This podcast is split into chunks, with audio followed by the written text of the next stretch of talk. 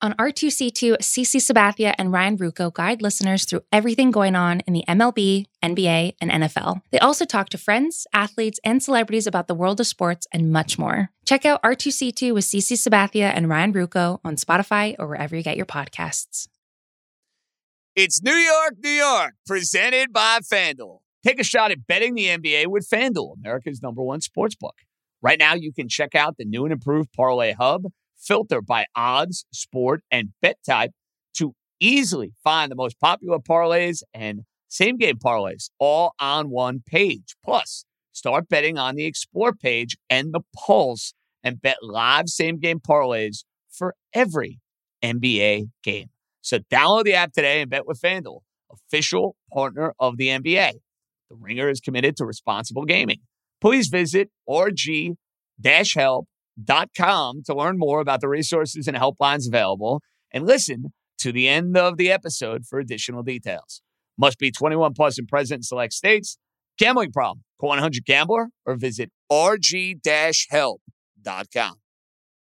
This episode is brought to you by Cars.com. When you add your car to your garage on Cars.com, you'll unlock access to real time insights into how much your car is worth. Plus, view its historical and projected value to decide when to sell.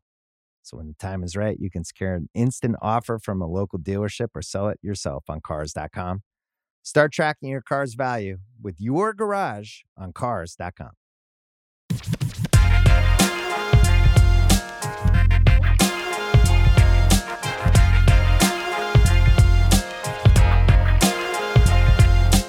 All righty, let's roll, baby. Welcome in Friday edition of New York, New York with yours truly, JJ John Jastremski. We're right here on the Ringer Podcast Network. And not going to lie, I'm a little bummed out.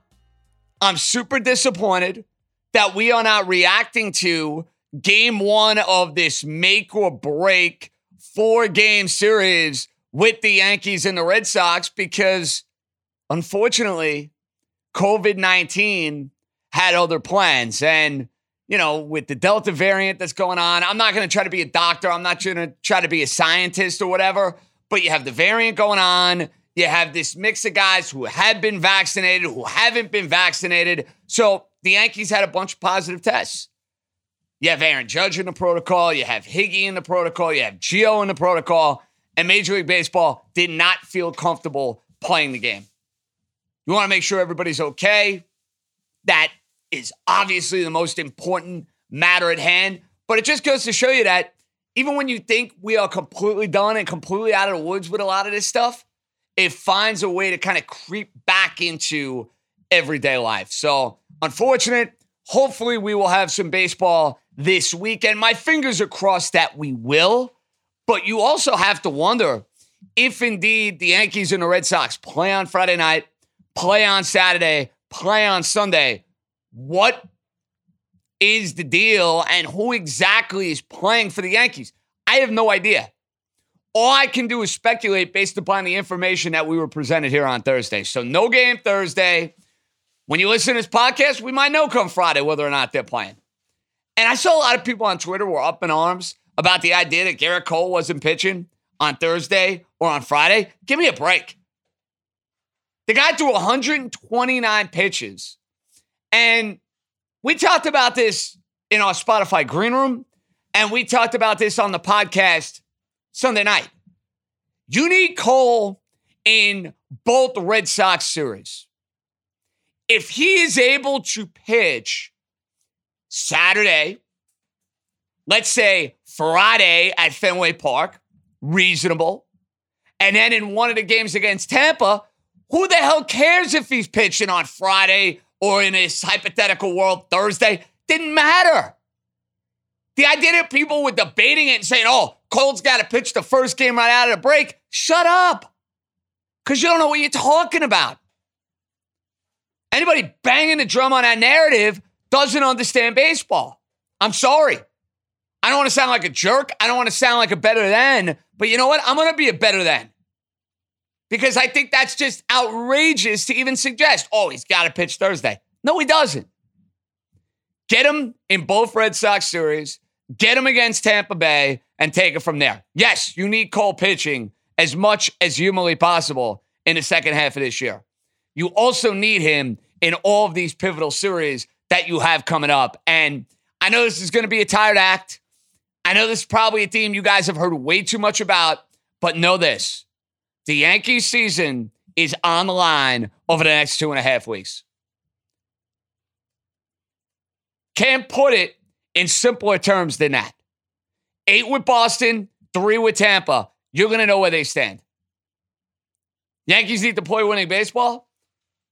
And if the Yankees get buried here in these two weeks, we could be looking at a very long August and a whole lot of empty seats at Yankee Stadium. Now, for the Mets, they get ready for Pittsburgh coming up. Whole lot of trade rumors swirling around the Mets because of the fact that you have an owner that's willing to take on a boatload of payroll. That's why you've heard Kris Bryant's name brought up. That's why you've heard Jose Barrios linked with Josh Donaldson. You're going to play the Pirates this weekend. Adam Frazier is a very intriguing name. He was an all star. He's had a terrific year.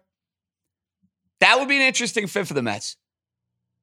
I think the Mets are going to be okay from a starting pitching standpoint because of the fact that Carrasco and eventually Syndergaard are coming back. You want to get a guy in the short term? Great. I don't think it's a must. The key for the Mets in the second half of this year are they going to be a far more consistent offensive team? And when I look at whether or not that's going to happen, in many ways, that kind of rests with Francisco Lindor. Alonso was hot over the week, week and a half leading into the All Star break. I think Alonso is going to have a monster second half. I think guys like Conforto and McNeil, they can't be any worse than what they were in the first half. And I want to believe that is the case with Lindor, but Lindor has star like potential. That's what he's been his entire career. Is Lindor going to give you one of those second halves where he flat out beats? The answer to that question is yes. And the Met lineup really starts to click, they're going to run and hide with this division. If it does not, and it continues to be more of the same than what we saw in the first half, then you are walking this tightrope and you're dealing with this slippery slope where you could allow a team within this division, despite how flawed it may be, you might allow them to get back into the thick of this thing. And you don't want that. Trust me when I say this. You do not want that if you're a Met fan. So Mets will play this weekend against the Pirates. Yankees against the Red Sox. Who the hell knows? Who the hell knows? Now, before we get to one of my favorite baseball people on the planet, and yes, someone who I've banged the drum for, and I wasn't going to make it awkward with Buck Showalter, who's going to join us in a little bit. I didn't want to get too too awkward with him. I expressed my love for him. I think I, I think he knew that. I think he got that sense, but I wasn't going to say no. Go manage the Yankees because then Buck is going to be in a tough spot, and he's going to tell me to basically go after myself. So I, I don't need that from Buck Showalter. He doesn't want to be making news hearing about, oh, JJ wants him to manage the Yankees. I think anybody listening to this podcast knows I want him to manage the Yankees. Anyway, the NBA Finals have gotten quite interesting. And I got to admit, I might have been six, seven, oh, just keeping count, Amstel lights deep after the wonderful second annual JJ Invitational that we had at Silver Lake Golf Course. I might have been feeling it when I was coming back watching the NBA Finals with the Bucks and the Suns. But when the Suns were up by about eight or nine points, it looked like Milwaukee was dead to rights. For Milwaukee to have that turnaround in the fourth quarter, and yes, I, I, I still cannot believe for the life of me the Booker foul at the end of the game it, eh, it, eh, that they didn't call. That they didn't call. It was like, and Giannis got the putback. I'm like sitting there watching that game saying, Are you kidding me? Are you serious? How in the world do you possibly miss this one? Neither here nor there. Some of those calls were mind boggling, but the brilliance of Khris Middleton, who is a very up and down all star. Middleton has had some monster, monster games in this postseason. He has also had some games where you wonder where the hell he's been. First two games of this series against Phoenix, you wondered where in the world is Khris Middleton? Well, Middleton goes and gives you 40. 40 points complimenting what Giannis was able to do. And Giannis, maybe not as dominant as he was in game two and game three, but he's going to have the block that is going to be like the signature moment of this game four. And I know some were trying to compare it to the LeBron block. What was it against uh, Iguodala in 2016? Let's uh, let's cool the jets on that. That was Game Seven of the NBA Finals. This is Game Four of the NBA Finals. But to me, the biggest shot in this game, as I think about it now, 24 hours after the fact, Pat Connaughton's three from the corner. And Connaughton, listen, he runs very hot and cold too. That was like the sort of pick me up Milwaukee desperately needed to kind of push him over the top here in this particular game. Now, the good news for Phoenix is this Chris Paul can't play any worse. Paul was absolutely horrendous in game four. It's probably the worst game he's had in the postseason. Five to 13, slipping. You hope that's not going to end up being the signature moment for Chris Paul here in this NBA Finals. Paul is going to play better, and Phoenix is going to play better as they return home. Phoenix only 7 of 23 from three. They're a much, much better shooting team than that. So far, home cooking has kind of told the tale of this NBA Finals. You finally got a really down to the wire, fun, competitive game because the first three games of this series have kind of been blase. Phoenix route, Phoenix route, Milwaukee route. This was the first tight one. And we had that Milwaukee ticket minus the four and a half. Feel like I got away with one. Down eight or nine going into the fourth quarter, rallying, winning, covering. We got ourselves a series, folks. The question is going to be can Milwaukee take the performances of game three and game four and now travel, take them on the road and win on the road? They won a game seven in Brooklyn. You give them credit for that. They won a game six in Atlanta. And I know Trae Young was hobbled, but no Giannis. You give him credit for that. Milwaukee wants to win a title. I mean, listen, this is not rocket science. This is obvious. Anybody listening is going to know this. Got to find a way to win playing away from what, whatever they're calling that place these days. What is it? The Deer Den? I don't even I don't even know what they're calling Milwaukee these days. They have the dopey graphic anytime I watch any of the games and I forget. It really doesn't matter. We got ourselves a series. I'm fired up for game five on Saturday night. And I hope this is going to be a bowler sports weekend. Praying the Yankees play. NBA Finals. Life is good. Buck Showalter is going to join us. We got voicemails coming up. Maybe a couple of trickle downs from our Ask Me Anything the other night. Whole lot more to do. It's New York, New York, right here on the Ringer Podcast Network. The terrific terrific baseball man. The great Buck Showalter is up next. When you need mealtime inspiration, it's worth shopping Kroger, where you'll find over 30,000 mouthwatering choices that excite your inner foodie. And no matter what tasty choice you make, you'll enjoy our everyday low prices, plus extra ways to save, like digital coupons worth over $600 each week. You can also save up to $1 off per gallon at the pump with fuel points. More savings and more inspiring flavors make shopping Kroger worth it every time. Kroger, fresh for everyone. Fuel restrictions apply. Let's welcome in one of my favorite people in baseball. He managed the Yankees, managed the Diamondbacks, managed the Rangers, and turned around the Baltimore Orioles. Now he's killing it. He is an analyst. You see him on Yes, you see him on the MLB Network. The great Buck Showalter. Buck, John Jastremski, thanks for doing this, my friend. How are you? John, how are we doing? Happy summer to you. How's it going? All Star well, break. Buck, we're doing okay. You? We organized a hundred plus person golf outing yesterday benefiting the Boys yeah. and Girls Club, and I'm still in one piece after doing all that dirty work, my friend. So I, I think if I can do that, I think I could tackle any challenge this summer, quite frankly. No, are you a good player? No, I wish that I was. I've come close on a couple of home runs this year, but I, I, I have a passion for golf, Buck. It does not mean that the results are, are coming, my friend. You would let me put it this way: if I was a part of your roster I would be designated for assignment about 10 zillion times, but I'd keep coming back. You know what I mean? Yeah, we ought to put you on a rehab. Exactly. That's the idea. So before we get to the Yankees in the second half they have coming up, I know you managed this guy in Baltimore. I thought it was one of the great stories of All Star weekend, seeing Trey Mancini after what he's gone through over the last year compete, do his thing, and, and put on a show for all of America to see. You managed this guy. What were the thoughts going through your head if you saw any of the clips and any of the uh, stuff going on in Colorado involving Trey? Well, you know, there's certain things that you uh, you miss more than others along the way, and you know, guys like Trey Mancini, you miss being around every day. Uh, everybody should feel comfortable pulling for for him, and it's got nothing to do with you know the challenges he's faced and what he's overcome.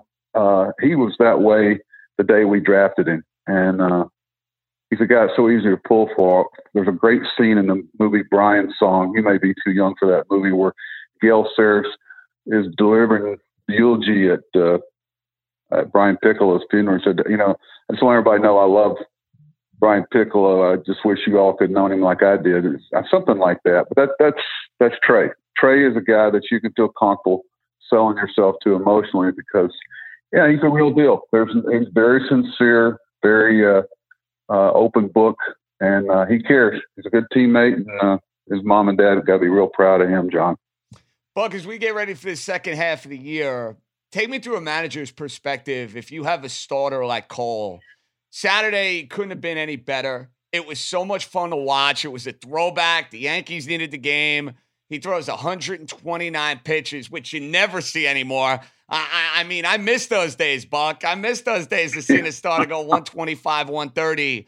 But as you get ready for this gigantic series against the Red Sox, do you have hesitation throwing him out there on Friday? Are you giving him a full week? How take me through like the delicate balancing act of we got to win these games, but at the same time, we had somebody really push themselves in their last start. How would you go about that? Yeah, I think you'll see Aaron probably. Uh, you know, you may know more than I do about where, where they're starting the second half. He could pitch uh, today on normal rest, but I think he's. You'll see him give him an extra day or so just to kind of restart the engine because you know they know what life's like without Severino, without Kluber, without, and they they they can't afford to lose him. And uh, you know, I found through the years, John, that some guys are just different. You throw out conventional uh, management of pitchers. Randy Johnson, after a while, I just I knew he and Curt Schilling were different guys. They were they were just warming up about 90 pitches, and really were. were so you got to every guy's different. Cole may be different, but you do. You know, the big thing is an increment jump. When you go from 100 pitches to 130, it, it's the ups, it's the intensity of that outing compared to something that may not be as intense, the tempo and rhythm. So I think you'll see Aaron give him an extra day or two to be on the safe side. Does that mean he doesn't get hurt the rest of the year? Does that mean that he would get hurt if he threw on normal rest? If you knew the answer to all those questions, you'd be ruling baseball right now because it is an inexact science. And anybody says they haven't figured it out, it's kidding themselves. This Yankee team, it's make or break time for them, Buck, over the next couple weeks. They got eight with Boston, they got three with Tampa Bay couple games back in the wild card race. They're what eight games back in the American League East. You managed the team in 1995 that turned their season around. And the run that you went on in August and September was off the charts. You get Don Mattingly into the postseason for the first time. Was there a particular message you gave those guys, Buck? You had so many veterans on that team. You had a few young players on that team. What was the biggest key for you guys back then in getting your season not only back on track, but getting your season to a point where you guys kind of flipped the switch and got to a point where you found your way playing your best baseball at the end of the year? Well, you know, I, I think sooner or later you realize baseball, there's no Cinderellas. You play too many games. Uh, every strength and weakness is going to show up over a season, and you are going to seek your level. You're going to seek your level. And uh, at that point, back in '95, we had a hangover from '94 that we had uh, this great team in '94, but we had nothing to show for it. In fact, '95, the only thing they, that was the first year of the wild card, thank goodness. But um, I think it's just I don't want to say one day at a time. It's, but you just got they've got a great opportunity, John, because the teams that they're chasing, the teams in front of them, are right there uh, in their ballpark or they're in their ballpark. I mean, you don't have to scoreboard watch or anything. You know, the past you know, the path to where they need to get. And, and in today's baseball world, you just want to get in.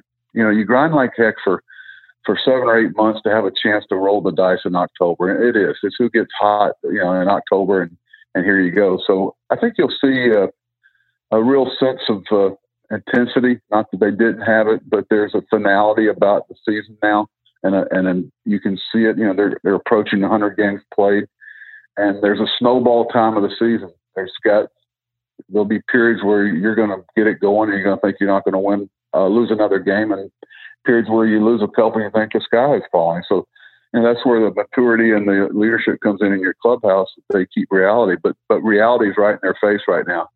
You know, obviously, John, they got to get it going pretty consistently to to make a move. They're going to make a move, Buck. Is it as simple as Judge, Stanton, Voit, the right-handed power that's up and down this lineup is got to perform to the back of their baseball cards. Clearly, Judge has done that. Stanton's been okay when he's been on the field. Gleyber Torres, to me, if you're looking at one X factor, Buck, I'm trying to figure out what has happened to this guy. Two years ago, I thought he was the best player on the Yankees. I thought he was a stud. You know, when we mentioned the bright stars in baseball, the Tatises, the Acuñas, the Sotos, I, I was willing to put Gleyber Torres – in that conversation. We haven't seen that guy over the last year. So, yeah, the Yankees need righty power, but I look at their second half, and I don't want to just pin it on one guy. I know it's not as simple as that. They need a better version of Gleyber Torres if they're chasing down these teams in the American League. Is that fair? You know, John, I think that's fair. And, uh, you know, sometimes the weight of expectations becomes heavy for a young player. Sometimes we forget how young this young man is. And uh, and that was the strength of the Yankees is they there were no, there was no breathing room. And you've got Urshela hitting seventh instead of fourth and fifth, and you had these guys I call in those ambush spots in the batting order. And the pitcher, you know, if you let down your guard, but they don't ha- they haven't had that that long strength of their batting order. But I still think it's going to involve of them getting their pitching straightened out. Their bullpen gets back to you know for the first month or two of the season there was a better closer or bullpen than the Yankees had and they've kind of because everything's kind of shuffled around. There's some uneasiness about you know who and when and and how. So I think for that bullpen to get off to a good start in the second half, there were as a manager you always want to get your bullpen off right in April, and you also want to get your bullpen off right post All Star break. After that break, there were two times you really want to pick some spots to get everybody started right. So I think you know if, if Severino keeps coming, and at some point they might get Kluber back uh, that's going to mean a lot to them. And I think they got to improve. And you talk about Gleyber I, defensively. You know, they got to be more consistent defensively than they've been the first half, and you know that's been a challenge for them. Some some things that don't always show up in the error column too. It's a great. And obviously, you know a member of the Yankee bullpen very, very well in Zach Britton. You had him in Baltimore. Chapman, you nailed it. First two months of the year, he was unhittable. Last six weeks, he's been to the point where they've taken him out of the closer's role. Buck, you're managing this team. Do you put Chapman in situations right out of the gate where he's in those high leverage situations? They obviously have guys who can close. Britton can do it. Green can do it. Loaisiga can do it. Do you try to kind of ease Chapman back? Or do you come out of the All Star break and say, hey, big boy, you're making 80 plus million dollars over the next couple of years. Go show me what you're made of. That's a tough spot for Aaron Boone. Yeah, and, and Aaron will handle it well. Um, and Aaron knows a lot more about what he wants to do. I'm not considering try to manage his bullpen, but I think at some point you're going to, whether it's the very first game of the year, if it presents itself, at some point for that to shake out and to have all the uh, pieces of the chain working correctly, uh, he's going to have to assume that role. But the good news for Yankee fans is they do have people capable of doing it. If this guy just has continues to have issues, you know, it's not a tryout camp, and Aaron Boone's not going to sit there and just uh, and let them lose baseball games. It's so mentally deflating to to have that mentality of how much is enough late in the ball game. And uh, there's a real confidence you play in when you know after six innings you got nine outs to get that you you really like your chances. And he, he's able to spread the load around. Uh, he hasn't been able to spread the load around as much as he used to because you know he has, doesn't have the depth that you know he lost O'Day, he lost Britton. They're having trouble with uh, uh, Chapman. So now you're talking about Green and Loaisiga, and you can't pitch them every night, John. That is true. Now, thinking about your career, Buck, you managed some special teams. You had a special team in Baltimore. You had a damn good team in Arizona. And then, of course, 95, the run in many ways that started it off for the Yankees. You look back now on your managerial career. Do you have a favorite team that you managed over that time period? Oh, probably a couple. You know, we had the, the biggest turnaround in baseball history in, in Arizona. That was gratifying for everybody in the organization being a second year expansion club. But and there were a lot of trades that we made through the expansion draft. Our theory on the expansion draft was to draft players that we could trade for proven people, so we spent a lot of time gathering information from clubs of who they liked that was unprotected. Then we moved them for a Luis Gonzalez. You end up moving some of those pieces for a Curt Schilling. You know, I could go on and on, but you know, we used the expansion draft to get Matt Williams. But I think uh, the '94 team in uh, New York and the the 14 2014 team in Baltimore, they were just baseball players. It was a peace team that nobody, both those teams, nobody was bigger than the sum of the parts. Everybody knew they had a part to play. You know, whether it be the long reliever, maybe maybe it was the utility infielder, the backup catcher. Everybody was on an even even playing field, and uh, they all contributed. And it was just about winning baseball games, and they were so much fun to be around and just kind of stay out of their way. Once they got it, you knew you had the right people you know, we spent as much time looking at, you know, adding a Jim Thome to your clubhouse. And it was a very precious atmosphere that we didn't let just anything creep into. And I think a lot of people miss that. And when you're just trying to robotically evaluate players, instead of making those extra phone calls to the people that really know the essence of what their makeup's all about. But it would, they were fun. Gosh, they, they, they cared about each other and they cared about winning and they, they treated the game of baseball well. And I thought that was good to see. I was disappointed the number of guys that didn't show up at the All Star game, John. Quite frankly. Yeah, that bothered me too, Buck, because I'm a guy who grew up loving the All Star game. The other sports, you kind of take it for what it is. I'm one of those guys that got suckered in from, you know, being a little kid starting in 96 in Philadelphia. You know, I think about Fenway Park and Ted Williams and all the craziness that year in 1999. And, you know, Buck, that means a lot to me as a baseball fan I want the best of the best of the best to be there. And I get it. A guy like DeGrom, he might be hurt, might be wanting to take care of some things. But I think you nailed it. You know, you want this game to grow. You want this game to matter to your fans throughout the game. That's the the grand exhibition. I want to see guys going to the game. So that didn't sit well with you, Buck. That a lot of guys decided not to go, huh? Well, it, I understand if he went down one by one and tried to figure out why, but at some point, you know, the, the first year uh, electees, so to speak, or selected guys, they'll go. But you know, I've been to three or four. I'm not sure. I managed one, and that was back when the manager played a big role in selecting a team. That wasn't a whole lot of fun, I can tell you that. But uh, I just, uh, you know, it, it, the game itself is so important to our fan base, and I, I just hope that everybody, especially as we're entering into a new basic agreement, understands that you know, this is about the fans, and this is about, uh, you know, it's part of your responsibility too as a player. You know, physically, if you can't do it, you know, I understand, but uh, you know, I remember we used to try to pitch our guys where they would be able to pitch in the All Star game, you know, that last week of the season. Now I'm not so sure if it's just the opposite, where they pitch in where they can't pitch in it, but you know, this isn't about take, take, take. Sometimes it's give, give, give, and uh, I just, you know, it was a great great All Star game. You see the changes that are going on in baseball, Buck. Does it bother you when you see, you know, the rules and extra innings? And I know the commissioner was talking about it the other day that they're going to do away with it. They're going to do away um, with the idea of the seven inning double header. And I, I think what bothers me more than anything, Buck, listen, the analytics obviously have a role. Don't get me wrong. They're an unbelievable yeah. resource, they're an unbelievable tool. You were talking about this a few minutes ago, bringing in a guy like Jim Thome and you know, the heartbeat and, and the feel and the chemistry and not letting your eyes deceive you from what you're seeing. You look around baseball, I feel like there are a lot of changes going away from that. Is that something that's very unsettling to you? Not unsettling. You know, we, we all confuse change with a lack of respect for tradition sometimes. You know, I kind of chuckled, John. We were using uh, analytics, sabermetric, whatever they want to call it. In 94, 95, Buck, you were ahead of the curve. I mean, totally agree. Well, no, everybody was. You know, Tony Whitey. I mean, uh, Jim Leyland. Uh, we we still chuckle that like it's something new. But obviously, they got different ways to present it. You know, everybody's got basically the same information. Depends on how you want to weight it. You know, which one you're going to make more important. You know, our big thing was on base percentage and guys that took walks. When that was one of the big things with Gene Michael and I in '90 two when we took over is how much we were going to emphasize acquiring players. Obviously, they could play in New York and, and fit the makeup, but also guys who had a high on base percentage. And, you know, that's not like it's something new. I remember the Oakland A front office talking to me when they were interviewing me for that job when I had to leave New York. That was one of their big things was they were they were very enthralled by what Gene and, and all of us had done to really emphasize on base percentage. But that's a story for another day. But you know, it's just. Uh, I think the biggest challenge we've got, John, is we've got to figure out a way. This is kind of oversimplifying it.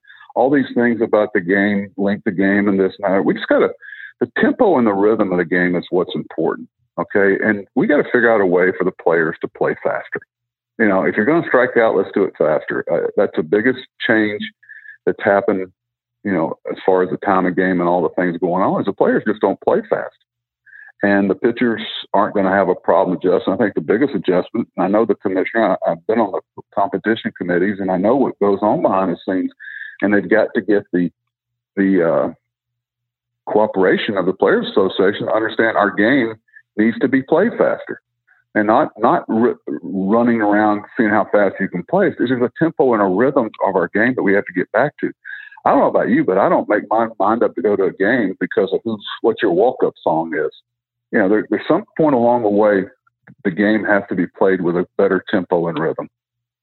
Totally agree. And I'd like to see more action, more balls put in play, first to thirds, all that stuff I grew up watching. I mean, that's something to me, Buck that I'm dying for here in the modern day era in 2021. I got to ask you this question, not linking you to any individual job, but right now I'm going to miss you if you ever leave TV because I learn something new anytime I hear you in a broadcast. If somebody comes calling in the offseason, Buck, are you done managing or are you willing to listen? Uh, you know, I'm very uncomfortable, John, talking about that because that, that means that someone's lost their job. And I don't. I hope all 30 managers are back. I hope all 30 general managers are back we know that's probably not a reality. The shelf life of managers and well, general managers are usually a little longer because they put out this thing that they're on a four or five year plan. And John, how about how about where a guy comes out and says we're going to have to take a step back to rebuild this and we're not going to win for a while? Could you can you imagine uh, saying that publicly? I, I don't understand no, how general managers no, talk no, about I could not. Four, four, no, I could not. When I see a guy talk, when I see a guy talk about a four or five year plan, I go, oh, somebody's trying to cover their butt you know, just try to, you know, I got to Baltimore. We all said, listen, we're going to try to get better every day and do this as fast as we can do it. And when we get it, we're going to try to put something together that's sustainable. And if you do your, do it the way you're supposed to do it, it's sustainable. It's not a flash in the pan thing. And, you know, payroll sometimes are an excuse that some of these clubs use. But anyway, uh, you got me off on a tangent. But I, uh, I just hope our game continues to to go forward. We get some cooperation. I'm a little fearful about this basic agreement that's coming because there's some things that ha- that need to be done with our game. And It's going to take cooperation by both parties, saying what's best for our game. You know, what's best for our game. You know, where where, where are we going and how are we going to do it? I think you're going to like this final one. It's a lot more fun. I know you're a Bama guy, Buck. Who we buying stock in over the next five years? My dude Tua with the Miami Dolphins or Mac Jones, who you just saw win a national championship and is going to join forces with Belichick. Who would Buck Showalter buy stock in? You've seen him play a ton. Tua, Mac Jones. Who's it going to be, Buck? That's a great question. You know, Mac has been a guy that's been able to stay on the field. That's one thing about him. He's it's like Brady has this this ability as a hit is coming to slide to the side a little bit where they don't take it square on, front blow. Uh, Tua's been hurt a lot, and, and he just he has a way of. And Mac's going to check down, and he's not going to um, put himself in harm's way as much. I love both of them, but uh, I love the fact that uh, Mac Jones is going into Belichick's system. I think it's going to fit him well because it's very similar to what Saban done. But you know, back to your other question, uh, I got one more run in me. We'll see where it goes. If it doesn't happen, I'm perfectly comfortable and content with it. Buck, you the best. I love you, bud. Thanks so much for doing this, man. You meant a lot to my childhood with those 90s Yankee teams. So you're the guy who started it all. You and G. Michael in many ways. So I'll never forget that. Continued success and uh, hopefully a lot of two touchdowns this year, okay? I hear you. I hear you. Hey, enjoy being with you, John. Take care. That's the great Buck Showalter. We got a lot more to do. Coming right back. If you went on a road trip and you didn't stop for a Big Mac or drop a crispy fry between the car seats or use your McDonald's bag as a placemat, then that wasn't a road trip. It was just a really long drive. Ba-da-ba-ba-ba. At participating McDonald's. Great stuff with Buck. And you could tell a couple of different things there from talking with him. Number one, he absolutely would manage if you gave him a call. I don't think there's any doubt. It's tough to get that out of him. The other thing I noticed with Buck is that the guy skipping the All Star game didn't sit well with him. And I gave DeGrom a complete pass for not going because of the injuries he's had to deal with, because of the importance he's had going on, you know, with this Met year and what they're trying to do. There are plenty of other guys who did not play in the home uh, in the All Star game. Forget about the home run derby, but in the All Star game, yeah, that bothers me. I'm with Buck on that. I love watching the game. I want to see the best of the best out there. And when you're feeling great and you just say, screw it, I don't want to go, I think it sets a really bad precedent moving forward for guys to kind of follow suit. You don't want that. You don't need that. Now, before we get to some voicemails, just so that Joc Pederson traded to the Atlanta Braves. The Braves need an outfielder. They lose Ronald Acuna for the year. Joc Pederson is not going to replace Ronald Acuna. Joc Pederson would have been a guy that maybe would have fit the New York Yankees. He could have fit the New York Yankees. Now, the Yankees are calling up Amburgey, who's hit great for them in the minor leagues. He's gotten called up. They're putting Park, who's also had a great year at AAA. Lefty, middle infielder, has gotten a whole lot of love on social media. They're putting him on the taxi squad. So I wonder, we're going to see these guys over the weekend. I think it's a very fluid situation, depending on you know what's going to go down and what's going to take shape with who's eligible, who can play, who can't play. Good luck trying to figure all that out. Now, you want to leave a voicemail, and we'll have a loaded show on Sunday. I don't know yet when we're going to do a green room. I-, I will tell you this if we do a green room, it will be Saturday night. Saturday night will be our green room if we're going to do one. I just don't know if it's a lock yet because if the Yankees and the Red Sox are not playing a game, we're not doing one. So think Saturday night for the green room, but we'll have our pod on Sunday, of course. 917 382 1151. That's where you leave a voicemail. Keep it simple. Try to keep it classy. I know Anthony and Syosset went off the rails. And let me tell you, you want to talk about a polarizing response. I had about 70% of the tweets coming my way calling that maybe the greatest call in the history of New York, New York. And then I heard a few complaints, not only on social media, but my buddy who I played golf with had his four year old daughter in the car listening as Anthony and Syosset was going off. That's where you got to get the earplugs. So sometimes with the voicemails, you never know what you're going to get. Speaking of which, let's fire away. What do we got, Rudy? Hey, JJ, this is Jesse from Santa Cruz. I just finished watching the Suns Bucks game four. Um, I got some money on the Suns, so I was a little disappointed. That was a game I think they had. They kind of kind of let it slip away, but the Bucks did what they had to do. Um, but man, the game itself. I mean, you look at it. Anyone who has to say the human element of the game needs to stay and you know anti-replay, I feel like this was their ultimate game, right? I mean, the whistle was all over the place. Uh, there was almost no replay review. The game flowed. And I got to say, I was actually, you know, pretty satisfied with it from an entertainment standpoint. I didn't really know exactly what I was watching the entire time, but, um, I mean, the human element was definitely there. I was going to call you earlier in the postseason and get your opinion, um, and ask about the flopping and what your thoughts are. And I feel like this is an appropriate time given the game we just watched. Um, you know, I think there needs to be some added rules against flopping. I think there needs to be some improvement of what we're seeing because, um, or at least some additional enforcement because, um, this is, this is getting kind of crazy, man. I mean, we have expert floppers on the court who know when's the best time to, to get floppy, when's the best time to lobby for calls, uh, how to flop in the right situations, running into people and bouncing off like a, like a bowling pin. I mean, the, the, the game's getting a little out of control. Um, and it's not entertaining to watch um, a, a guy intentionally run into someone and throw their arms up or, you know, grab their face, whatever it may be. Um, so, you know, flopping's an art, lobbying's an art. Guys are getting more athletic, stronger, faster. I just, I just think it's a, it's a tough job for the refs. Um, and, and I just want to know your thoughts. Do you think this is something that the league should try and try and crack down on, improve the flopping of the league? All right. Thanks, JJ. Bye. Well, I think you're going to see the league try and do that. The problem is, it's not easy to do. You mentioned guys like Harden and Trae Young and Curry and how skilled they are at that particular art. That is super, super, super tough to officiate. And your first point, it's interesting because when it comes to obvious calls, you want to have a safety net for which, if they are screwed up, you have the opportunity to correct them and change them. From that standpoint, I have always been in favor of some form of replay. Has it gotten to a point of extreme where it has completely killed the flow and the rhythm and the feel of a whole lot of games? The answer to that question is yes. It is a resounding yes. There are some reviews that are completely unnecessary. They're unnecessary. Important calls, I want them right.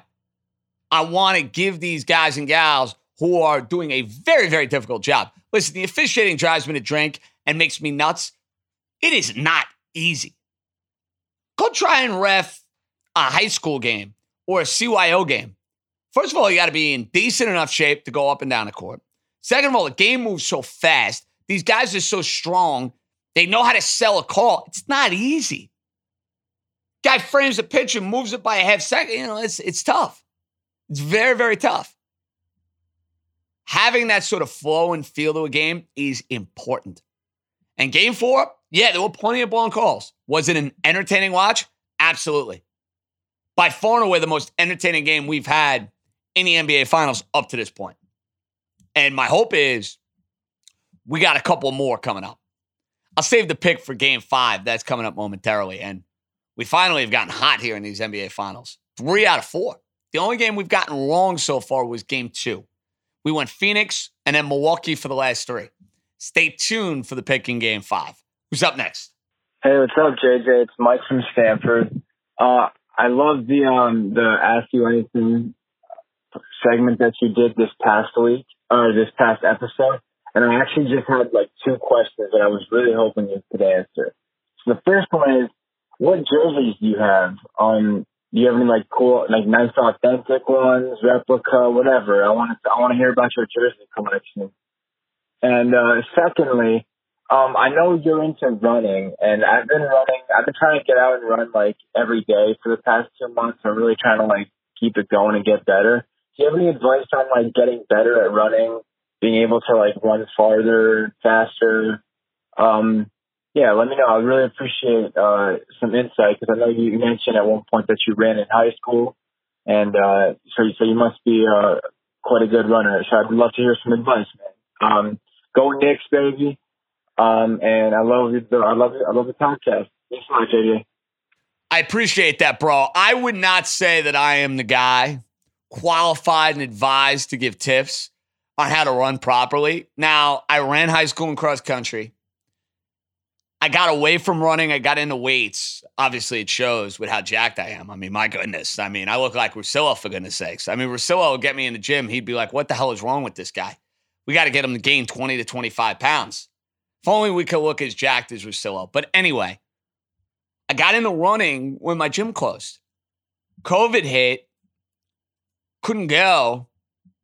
We had nothing to do, we had nothing to watch. So I got back into running. And it was a slow progression. Like I started, I ran a mile, then maybe I ran a mile and a half. Then I remember it became like a month in, an achievement if I got to two.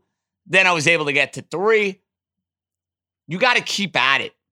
Now, I run three days a week. That's enough for me. I don't need to run five, six days a week. My body can't handle it. The other days, I play golf.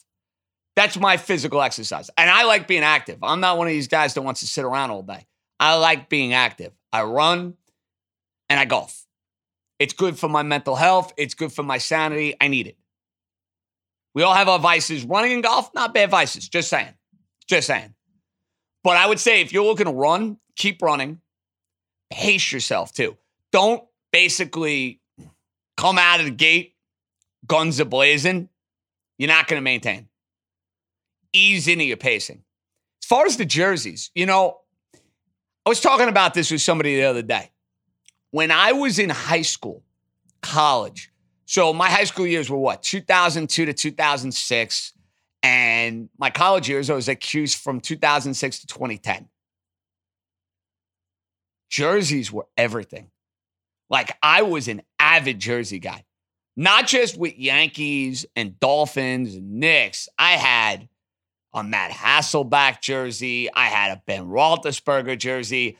Uh, I would say the coolest non Yankee Dolphin jersey I own. And I still have it. I haven't worn it probably in about 10 years, but I do own it. I have a 2001 Torii Hunter Minnesota Twins jersey. Has the American League 100th anniversary patch. It's just, it is a sharp, fabulous looking jersey. Still have it. Like anytime, and I have it at my parents' house, my mom is looking to donate stuff. She's like, Can I get rid of any of these jerseys? I, I, I am adamant. No, don't touch. Don't be touching that stuff. Am I going to wear it? Who the hell knows? I love my Tua jersey that I have now. I have the uh, throwback Miami Dolphins jersey, which should be the permanent jersey. Don't get me started on that. It's annoying that it's not. Who's up next? JJ, Adam from Oklahoma. One thing that's been driving me nuts is this Aaron Boone, Gerrit Cole mound visit in the uh, ninth inning of Saturday night against the Astros. Why are so many people saying that Aaron Boone planned this and it was some artistic mound visit to fire Gerrit Cole up like he was pulling the perfect manager string? He's not Alex Cora. We've been We've been roasting this guy all season for being the worst manager that any of us have ever seen, but all of a sudden he's some brilliant gamesman that knows how to pull the right strings for the first time in his entire life. Especially after we watched the next night with the pathetic decision to leave Germán in the game for the night. Why are we suddenly giving this guy credit for something that he clearly doesn't have the managerial capacity to do? Thanks. I'm actually going to give Aaron Boone credit for Saturday. And it has nothing to do with the mound visit, which to me is a whole lot to do about nothing. And Gerrit Cole gave him the business, and there was no way in the world, once you committed and once you went down the rabbit hole of letting Cole start the ninth inning, with the game on the line, you can't take him out. When you decide that he's finishing that game, he's finishing that game by hook or by crook. Boone keeping in Cole in the ninth inning was the right call. Do I think it's some stroke of genius that he went out there and got barked at by Gerrit Cole for about a minute? No. Anybody who's giving Aaron Boone credit for pulling the right string or pushing the right button? No. Give him credit for letting him pitch in the ninth inning. The mound visit and the sort of zen like quality? No, no, no, no, no. Nonsense. This is a big second half for Aaron Boone. I don't think he's the guy to lead the Yankees moving forward. I understand the critique that Brian Cashman is calling a lot of the shots and that Brian Cashman should be held accountable if you're going to change the manager, that's fine. And this roster is flawed. You're going to see the difference in the manager again this weekend and next weekend, comparing Aaron Boone to Alex Cora. That to me is when that contrast feels super painful and super obvious to watch for anybody who's paying attention. Last but not least, here on this Friday show. So, Rudy, fire away. Yo, what up, JJ? Charlie in Elmhurst, not with side, Elmhurst. So, Yankee game got postponed. I hope you, uh, and do, hope you do this, uh, ask me any question, uh, fan. Hope you take it. But, uh, the, the last podcast guy asked you favorite Scorsese movie and The Departed is one of them. Well, what is your top five Martin Scorsese movies? In my mind, I love Martin Scorsese is one of my one of the greatest modern directors of all time, and I love him. And my top five is The Wolf of Wall Street, uh, Gangs of New York, Raging Bull, Goodfellas. I just saw yesterday, second time, fantastic. And no matter what, number one is The Departed. What's yours? Thanks, thanks, JJ. Charlie. Normally, when you're calling my shows back on the radio and now here in podcast world over at the Ringer I expect you to be talking Yankee baseball. So when I get a question from Charlie that is not New York Yankee related, it throws me for a little bit of a loop. But I have to say, my friend, that is a fantastic, fantastic question. And it's something, quite frankly, that I have never thought of. So I'm going to do it on the spot. And I do reserve the right to change my mind. So I am pulling up the movie Rolodex because I don't want to forget anything with Marty Scorsese. Because listen, I can tell you, for me at least, Goodfellas is going to be my number one movie on the list. Goodfellas and Departed are going to be one and two. Okay? Goodfellas one, Pesci, De Niro, Liotta, the storyline. It's one of those movies, and I talk about this all the time. I can watch Goodfellas no matter when it's on. I'm scrolling through tonight after we do the pod. There's no sports going on. I'm trying to find something to watch. Kate is Betty by, sound asleep. Goodfellas is on. I'm watching the movie. I can't say that about a whole lot of other films, including The Godfather, which I love. Godfather's iconic. It's different though. I would put Departed on that list. Would I put Gangs in New York? Mm, I don't know. Daniel Day Lewis steals the show in that movie. Casino is on that list. The top three right now for me Fellas, Departed, Casino. I'm going to put one, two, and three there. I am also going to put Raging Bull there. I think Raging Bull was vintage De Niro. It's gritty, it's tough. It's an awesome movie. Color Money's a good one. Could put the Color Money on that list. I could put the Wolf of Wall Street on that list. That's more a personal choice, if we're being honest. I don't think Wolf of Wall Street holds up compared to some of those other movies. Like, I know the movie critic out there is going to be mocking that idea because they're going to be like, JJ, you kidding me? You're not putting Taxi Driver up there. You're not putting Gangs in New York up there. You're not putting Mean Streets up there. I'm not. My fifth one, I'm going to have a little fun because it's so off the wall. It's so zany. Belfort. I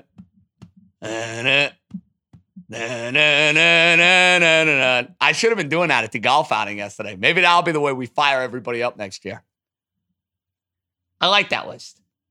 And again, that's subject to change. Goodfellas, Departed, Casino, Raging Bull, and yeah, why not? Wolf of Wall Street. So coming up next, we'll welcome in one of the rising stars in New York sports media, and she's had a terrific, terrific career. She was killing it with my sister at an All Star weekend in Colorado, and we'll see if I actually get her name right. Michelle Margaux over at SNY is up next. This episode is brought to you by State Farm. You might say all kinds of stuff when things go wrong, but these are the words you really need to remember. Like a good neighbor, State Farm is there. They've got options to fit your unique insurance needs, meaning you can talk to your agent to choose the coverage you need, have coverage options to protect the things you value most. File a claim right on the State Farm mobile app and even reach a real person when you need to talk to someone. Like a good neighbor, State Farm is there.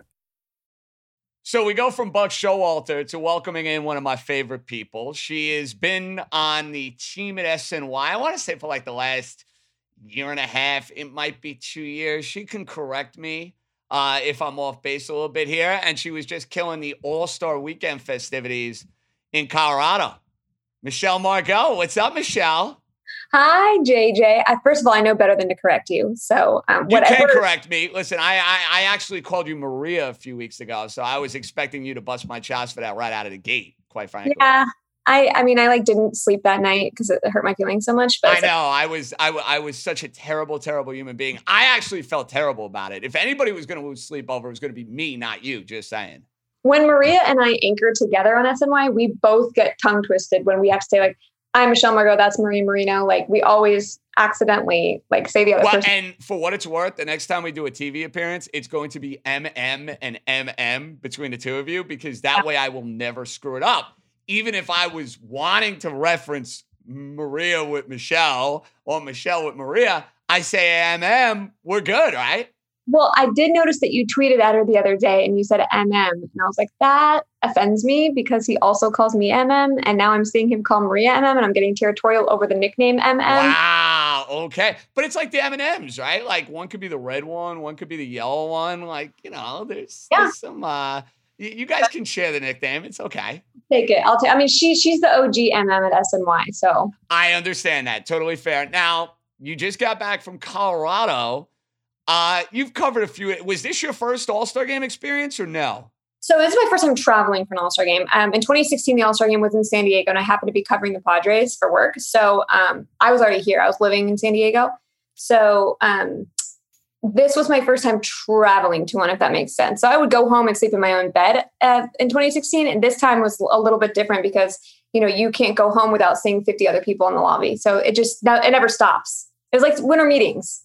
Well, and I was jealous. I had some serious FOMO between your Instagram story, my sister's Instagram story, the great Steve Peralt, who's a buddy of the show. So, not bad. First one covering for SNY.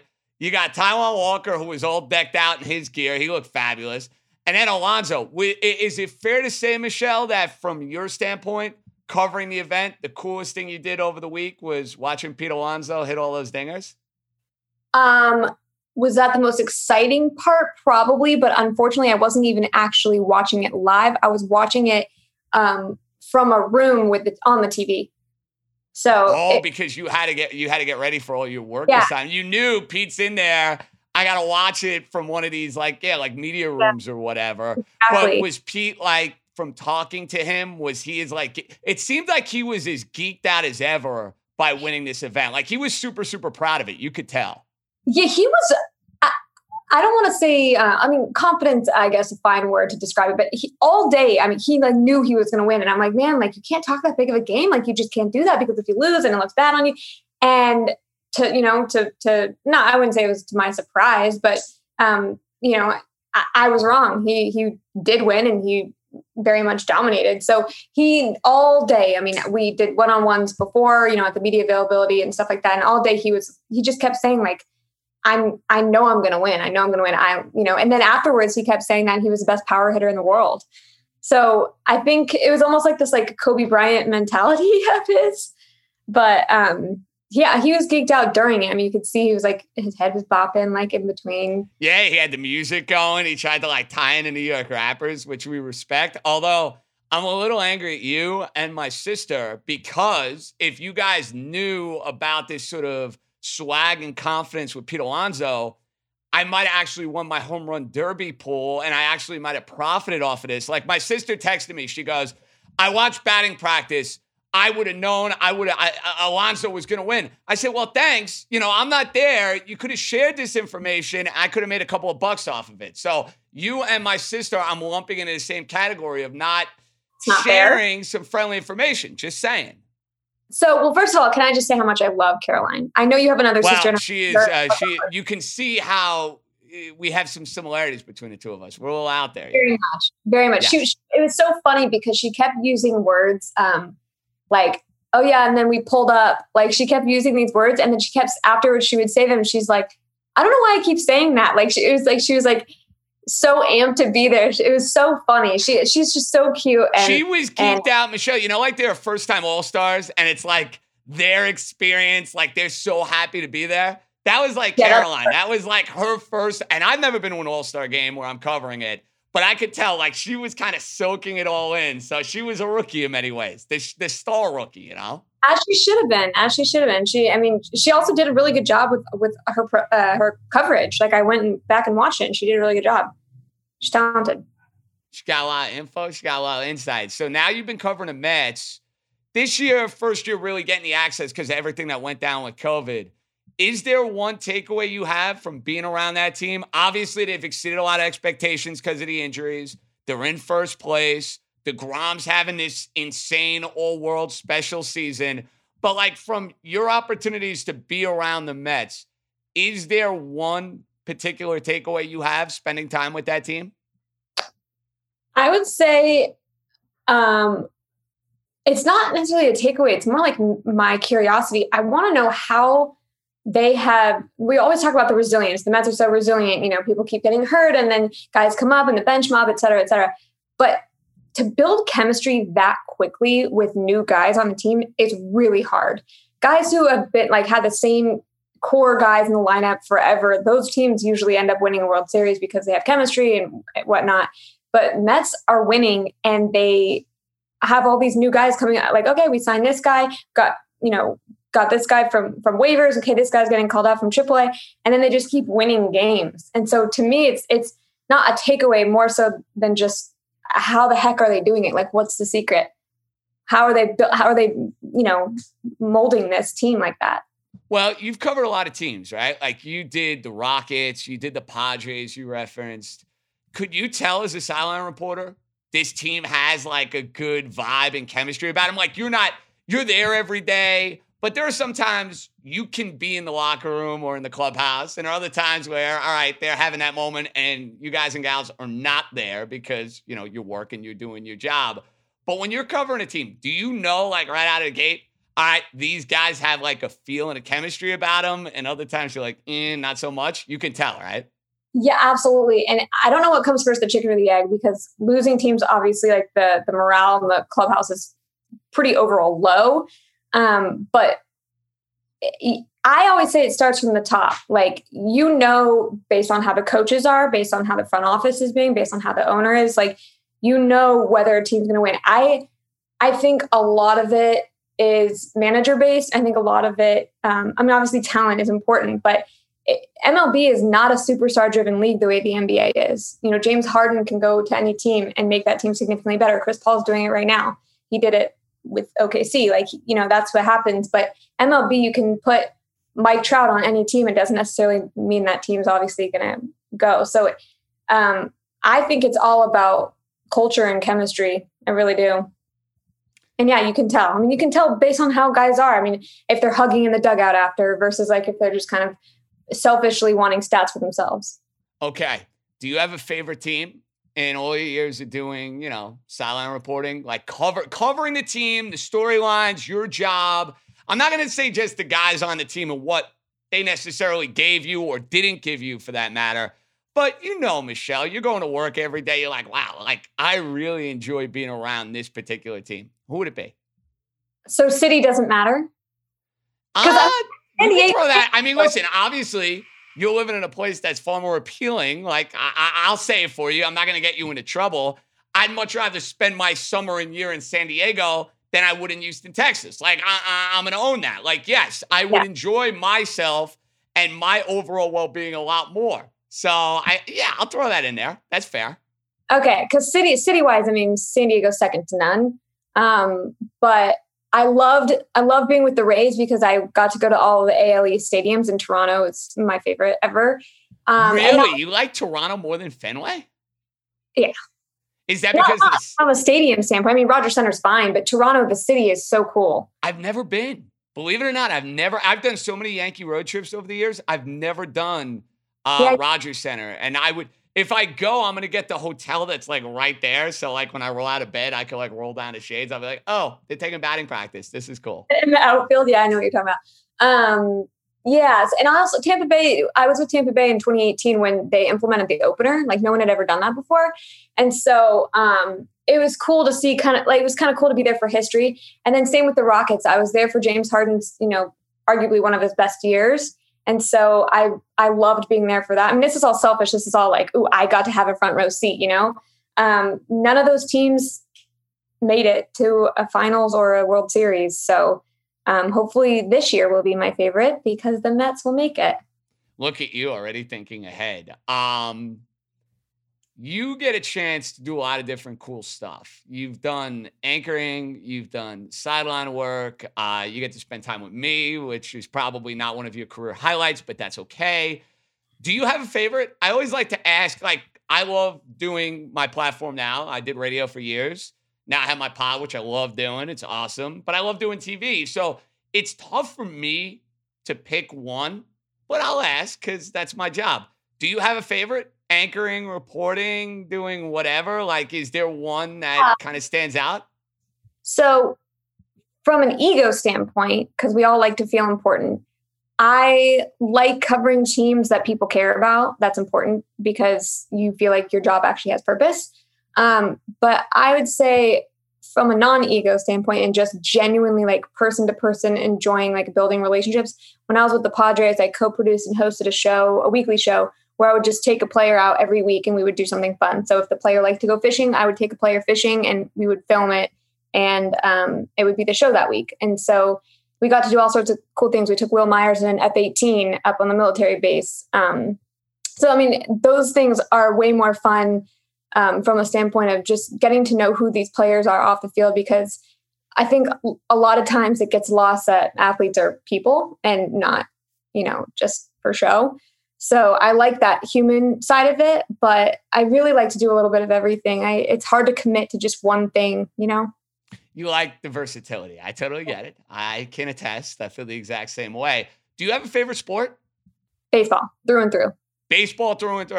Through So and you through. enjoy if you if you had the opportunity, baseball, uh, dugout access, all that stuff, NBA access, it's baseball by a mile. Um, yes, probably because um, that you know you you love what you know, and that's that was my very first like love. You know, I feel the same way. I, because I grew up with the 90s Yankees. So, you know, they won every year. Derek Jeter, Bernie Williams, Paul O'Neill. Very easy call for me. Final one. And I got to ask because I want to know how it's going. My game is a disaster.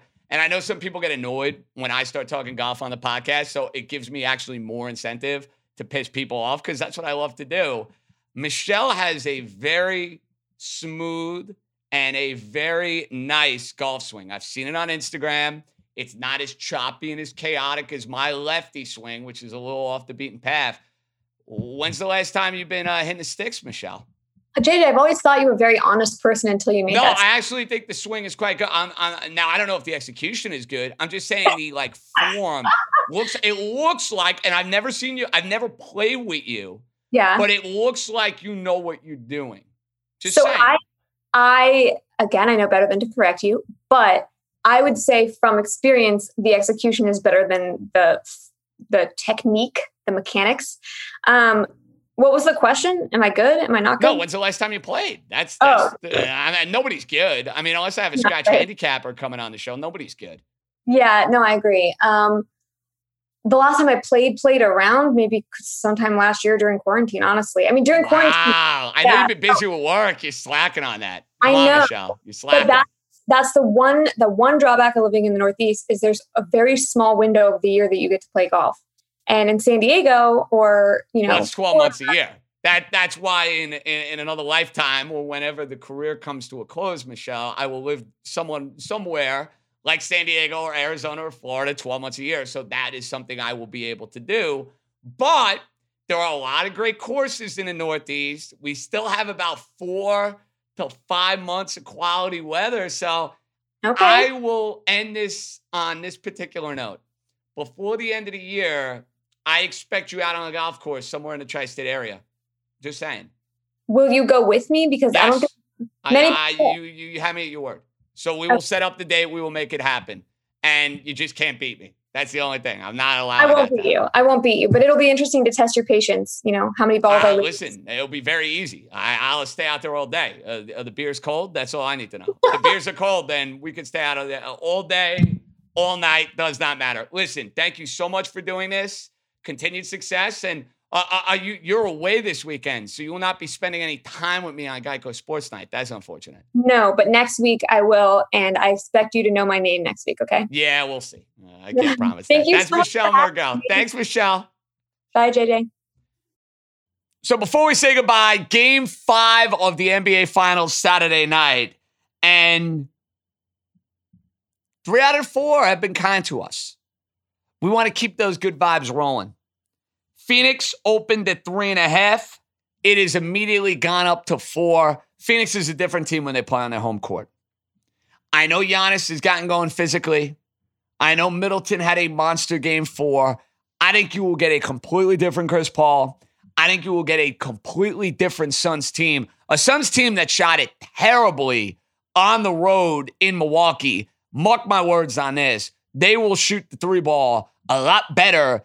Guys three through eight throughout the rotation will play a lot better. And I'm going to be hopping over to our FanDuel Sportsbook app immediately. And I am hopping on the Phoenix Suns, laying the four and taking a 3 2 lead back to Milwaukee for a game six. Now, Jeff Money, we'll see. if it's family play or if it's heads up mano y mano like it was in game three. Jeff Money, the floor is yours, buddy. What up, JJ? Jeff Money here with a handicapper picks. Could be for Saturday the 17th for NBA action game five. I'm going to roll again with the Phoenix Suns minus the four. This time they'll be home. I think they're going to, if they win, they're going to cover. That's going to be my play. The Phoenix Suns minus the four. The question will be a family play. All right, JJ, I'm out of here. Let's go. It will be a family play. You got to love that, Jeff Money. When we are riding together, there's usually a whole lot of magic. I think we will have some magic on Saturday night. Now, what is our programming agenda for the weekend? It's kind of up in the air. If the Yankees and the Red Sox play Saturday night, we'll hop on Spotify Green Room, and that'll be great because we'll have Green Room stuff for the baseball, Green Room stuff for the finals. I'll be rocking, I'll be cooking. I might have a beverage or two because I will be off the clock, and we'll take it from there. Sunday, right after Yankees Red Sox, hopefully, right after all the Mets stuff over the weekend with the Pirates, we're firing with our normal pod. Probably will drop early Monday morning. Fellas, outstanding job. JJ out. Enjoy your weekend, everybody. Hopefully, the tables down in Atlantic City will treat me a lot better than the golf course did on Thursday. Be good.